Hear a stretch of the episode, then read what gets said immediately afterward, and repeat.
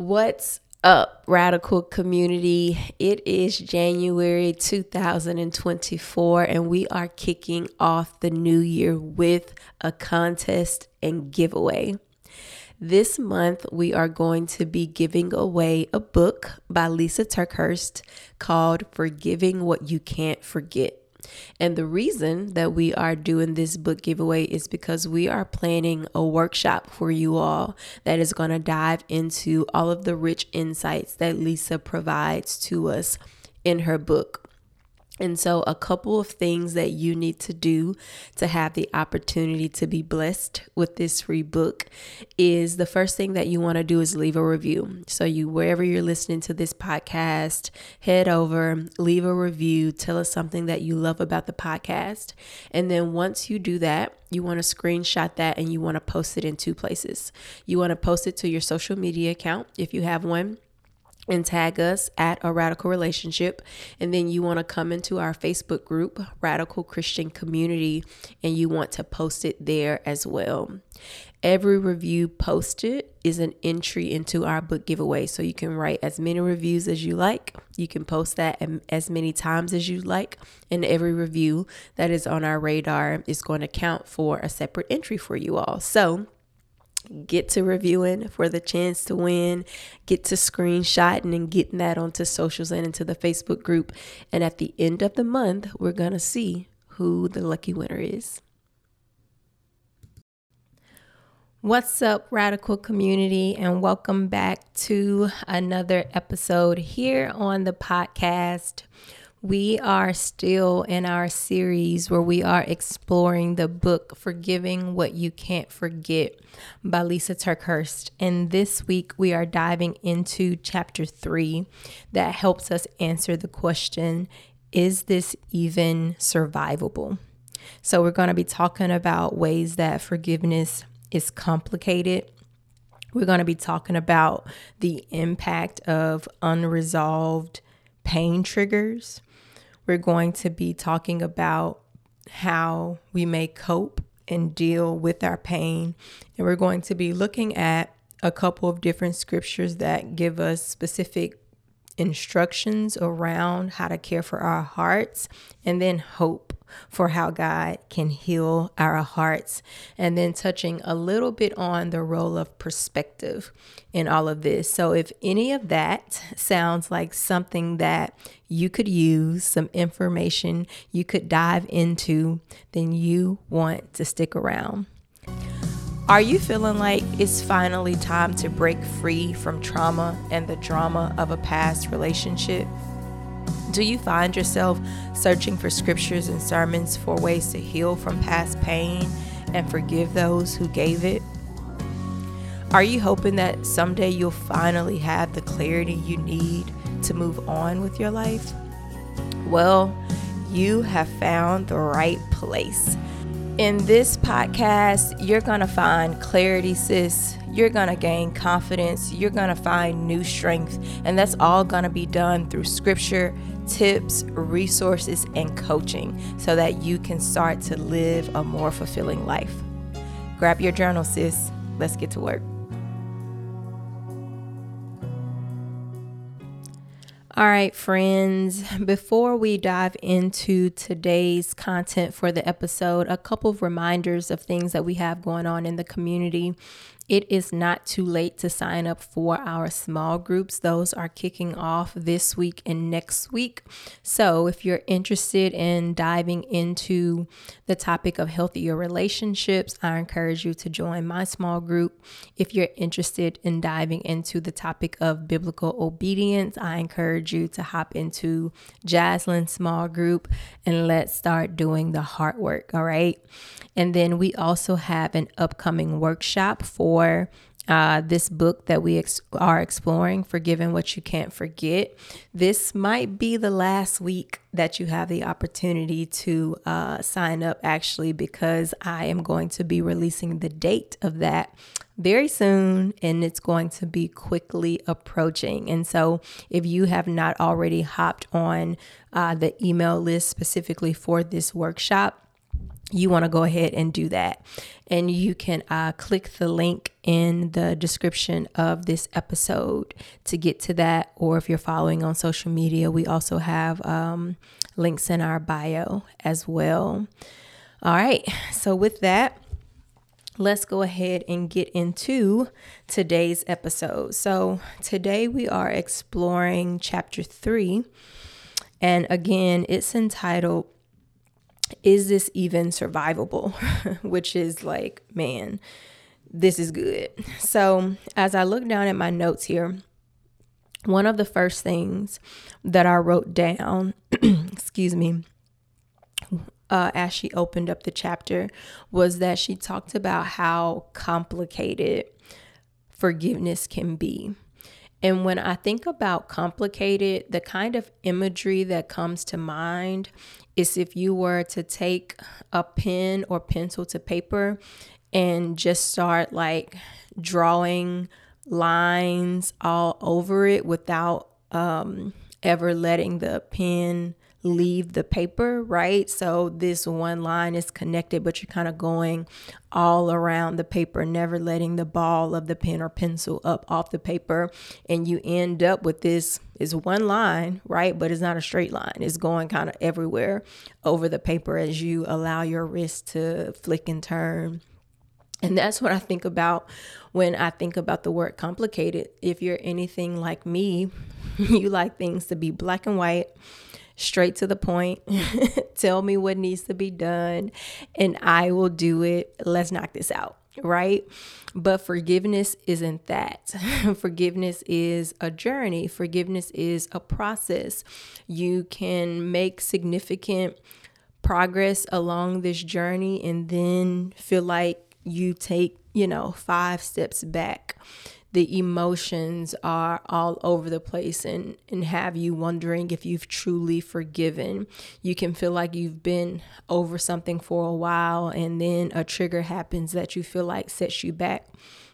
This is truly um a journey with the Lord and it's an is one of those things where like no two journeys are going to look exactly the same because there's so many different variables that impact you on the journey. Um, the the person who you're having to forgive may look different from someone else. The offense may look different from someone else. Past experiences that are, that are informing why this hurt so bad may be different um, than someone else's. Your history with this person is going to be another one of those variables. Where you are in your relationship with God, that's going to be another variable. How much you're leaning into forgiveness, that's going to be another variable. So you can't like just write a script for steps one through five to forgiveness. Now, of course, there are always going to be best practices right like things that you can you can do as you take a look at other people's process to be like okay that's wise. That's something that i can emulate. But there isn't going to be just like one specific process that every single person who needs to forgive can always follow in order to just get to the end and forgive the person. It doesn't work like that. And often that's what's so annoying about forgiveness is that the answer for you around some things when it comes to forgiveness forgiveness is never going to be exactly the same for the next person. And that's one of the reasons that it's so important to really have someone that you can work this out with in counseling or in coaching. Of course, the Holy Spirit is our greatest helper.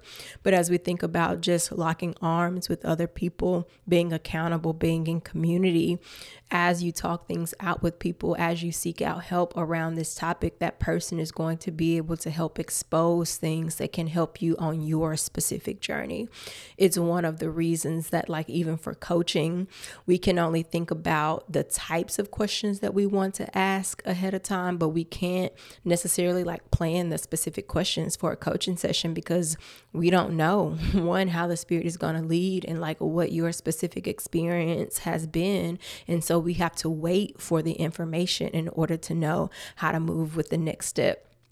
So I know that it can, that it being complicated can just oftentimes feel just so discouraging and, and it can be uh, just such a rough road and can oftentimes feel like a lonely road. So let's just acknowledge that this journey is complicated. It's not going to be a straight line to your destination.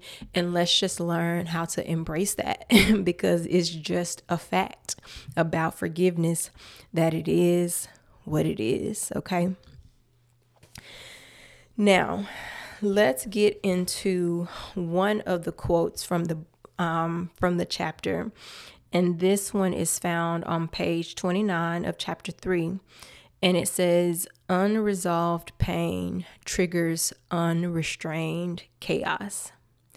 And she makes this statement after talking about being triggered and how she went into sort of this fit of rage and ended up that the delivery girl was standing at the door and saw it all and there was like this really awkward moment. But it was an unresolved pain trigger that led to um sorry unresolved pain triggers unrestrained chaos. Like she needed to continue to deal with the thing um, so that it didn't result in this level of chaos that she was experiencing.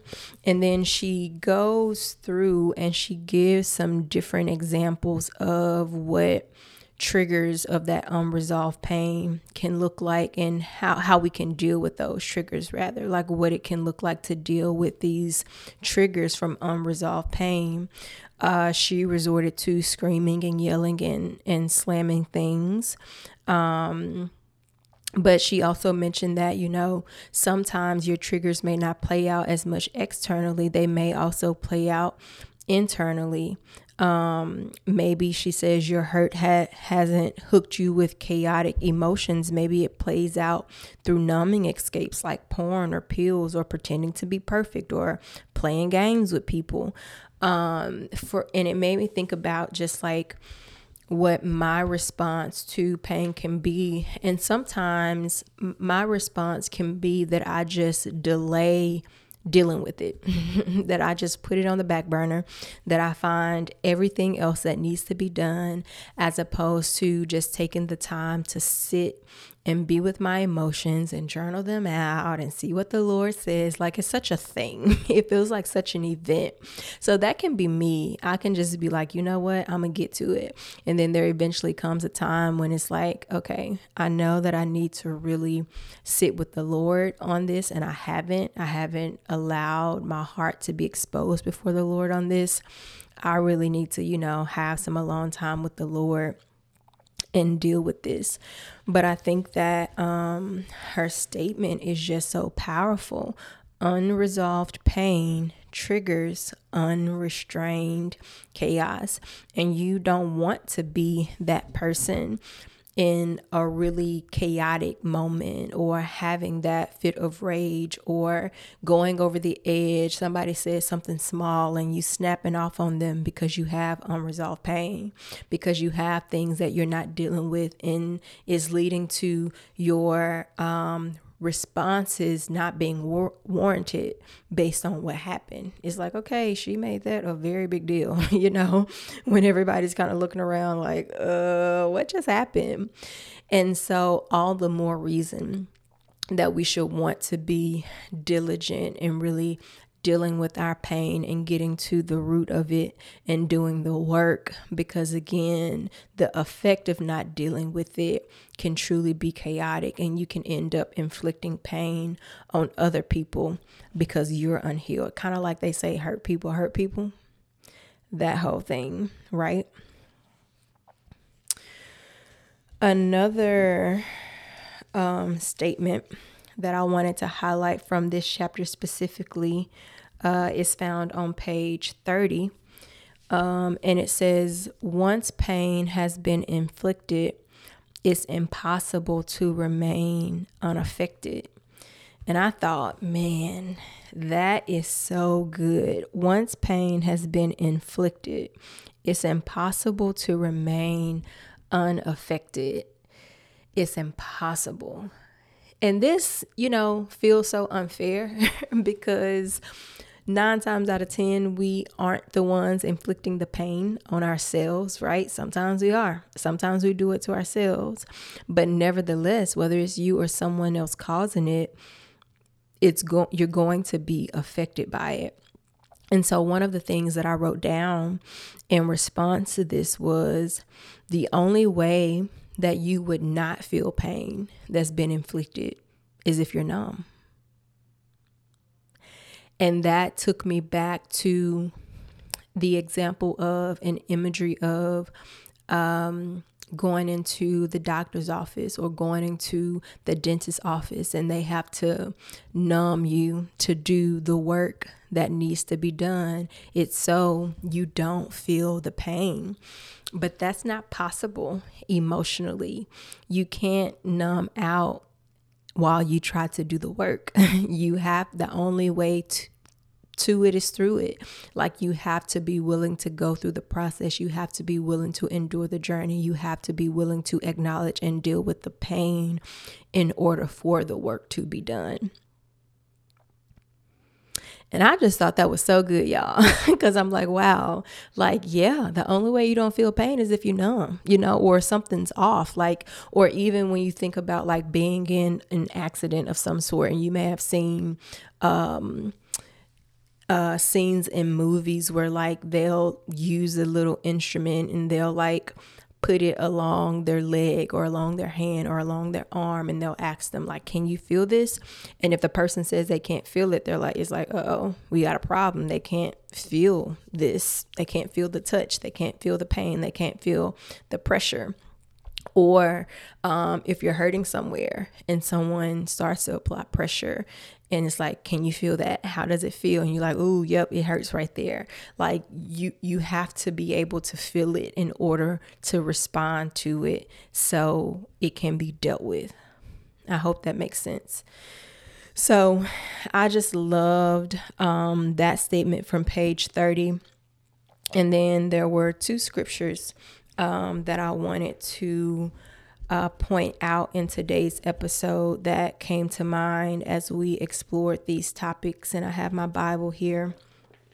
The first one is in Proverbs 4, verse 23 and it says, Guard your heart above all else, for it determines the course of your life. That's a New Living Translation. And when I read this verse, I was reminded of a dear friend of mine, Daisha Carter, and uh, you're actually going to be hearing from her soon uh, here on the podcast. She is. Um, a coach that works specifically with widows and helping them to to grieve um, in healthy ways and with Christ at the center of that process. And she talked about how um, we were having a conversation, and she talked about how when the Bible tells you to guard your heart, that also means doing the work.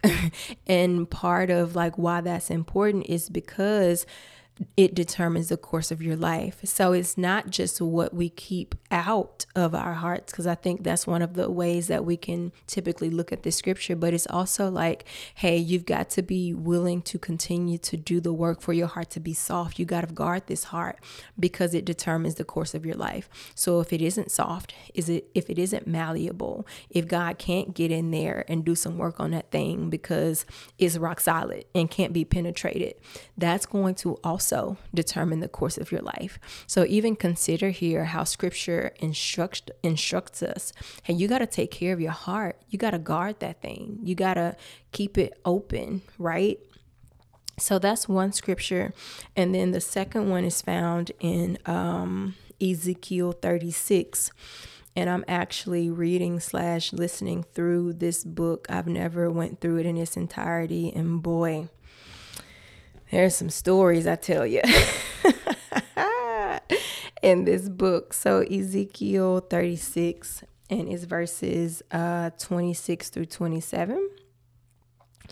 Um, and it says, I will give you a new heart and I will put a new spirit in you. I will take out your stony, stubborn heart and give you a tender, responsive heart. And so the last scripture was more so giving us instruction this scripture, I think, gives us encouragement and hope that God can give us a new heart, that He can remove that stony, stubborn heart, and He can give you a tender and responsive heart. You're not too far removed, it's not too late. You're not beyond repair. No matter how long you struggle with the same thing, no matter how numb you feel like you've allowed yourself to get, like if there's breath in your lungs, sis, if there's breath in your lungs, bro, there is still time for the Lord to do heart surgery on you and for you to come out with a brand new heart that is responsive, that is beating with life, that has joy again, that can hope again, that can actually like enjoy this process and get to the other side. There is hope for newness on the other side of this. And then the last thing that I wanted to point out before we wrap up this chapter is found in pay on page 32. And she says, What we look for is what we will see. What we see determines our perspective, and our perspective becomes our reality. What we look for is what we will see. What we see determines our perspective, and our perspective becomes our reality. So, as I thought about this and just the the um, what's the word that I'm looking for? Not even necessarily the process, but just like the order that this goes in. First, it's what are you looking for? right? Because that's what you're going to find. um, the Bible tells us, seek and we may find, as it talks about like seeking the Lord what you're looking for. Are you looking for a reason not to forgive them? Are you looking for a reason that they don't deserve it? Are you looking for a reason to not be able to move forward? Because that's what you're going to see. Or if you are looking for how God used this situation for good, you're going to see that. If you're looking for how this has made you stronger, you're going to see that. If it's looking for how it shifted your perspective for the better, you're going to see that. If you're looking for how it's helped you to be healthier in relationships, you're going to see that. If it's if you're looking for how it's taken you deeper in your relationship with God, you're going to see that. And what you see is going to determine your perspective. So if you're looking for all of the negative things, you're going to see this negatively. If you're looking for all of the positive things, then you're going to see this situation with a positive spin on it. Does that mean mean that everything about it has been great. No, but everything about it doesn't have to be great for it to end up being a positive, depending on how you want it to allow it to continue to impact your life. And then that perspective is what's going to become reality. I tell people all the time when I talk to them about my divorce is it something that I would have chosen for myself? No. Did it absolutely suck? Yes. Would I want to go through it again? Not necessarily. But do I recommend do I know that like I would not have been able to get to certain levels in my relationship with God or not even had not be able to cuz like I can't say that, you know. I'm sure God would have still taken me deeper. But what I will say is like the result, like being in the valley and the intimacy that I was able to experience because of this situation, I'm forever grateful for. And that sounds so weird, right? Because it was the one of the worst seasons of my life. Not even just the divorce, but I was being stripped of so much during that time. But as crazy as it sounds, I am grateful to God for that valley season because what it produced in me cannot be taken away from me. What it produced in me locked me in in my relationship with God. What it produced in me fortified me in my faith. And nobody can take that away from me. Now, I could continue to choose to focus on everything else and the L's that I took, the losses that I took through this season, but it's like, for what? because if I truly start to look at this through kingdom perspective, the things that I gained have eternal value and that'll never be taken away from me. Everything else can fade, but the things that I truly gained that are not just about tangibles, those things are going to last me through eternity. Like I got kingdom currency, okay, because of this situation. Can't nobody take that away from me, right? Except the Lord Himself. So, um, yeah. Clearly, I just loved that spiel so much because I'm like, that's true. Like, you get to choose what it is that you want to focus on. That is something that's in your control. So, how will you choose to use that power? How will you con- how will you choose to use the level of control that you do have? What will you choose to control? That's within your power, right? You can't always control your emotions. You can't always control other people. What you can control is your response. So, what will you choose to do with that? Hey, girl, hey. If you enjoyed today's episode, sis, chances are there are other women just like you who would enjoy it too but they won't know about it unless we actually tell them, okay? So, if you don't mind helping me spread the word, will you take 30 seconds to leave a review of the show and then screenshot this episode and share it with your friends wherever you like to hang out? It really would mean so much to me. All right, go and review those journal notes. I'll meet you back here next week for another session.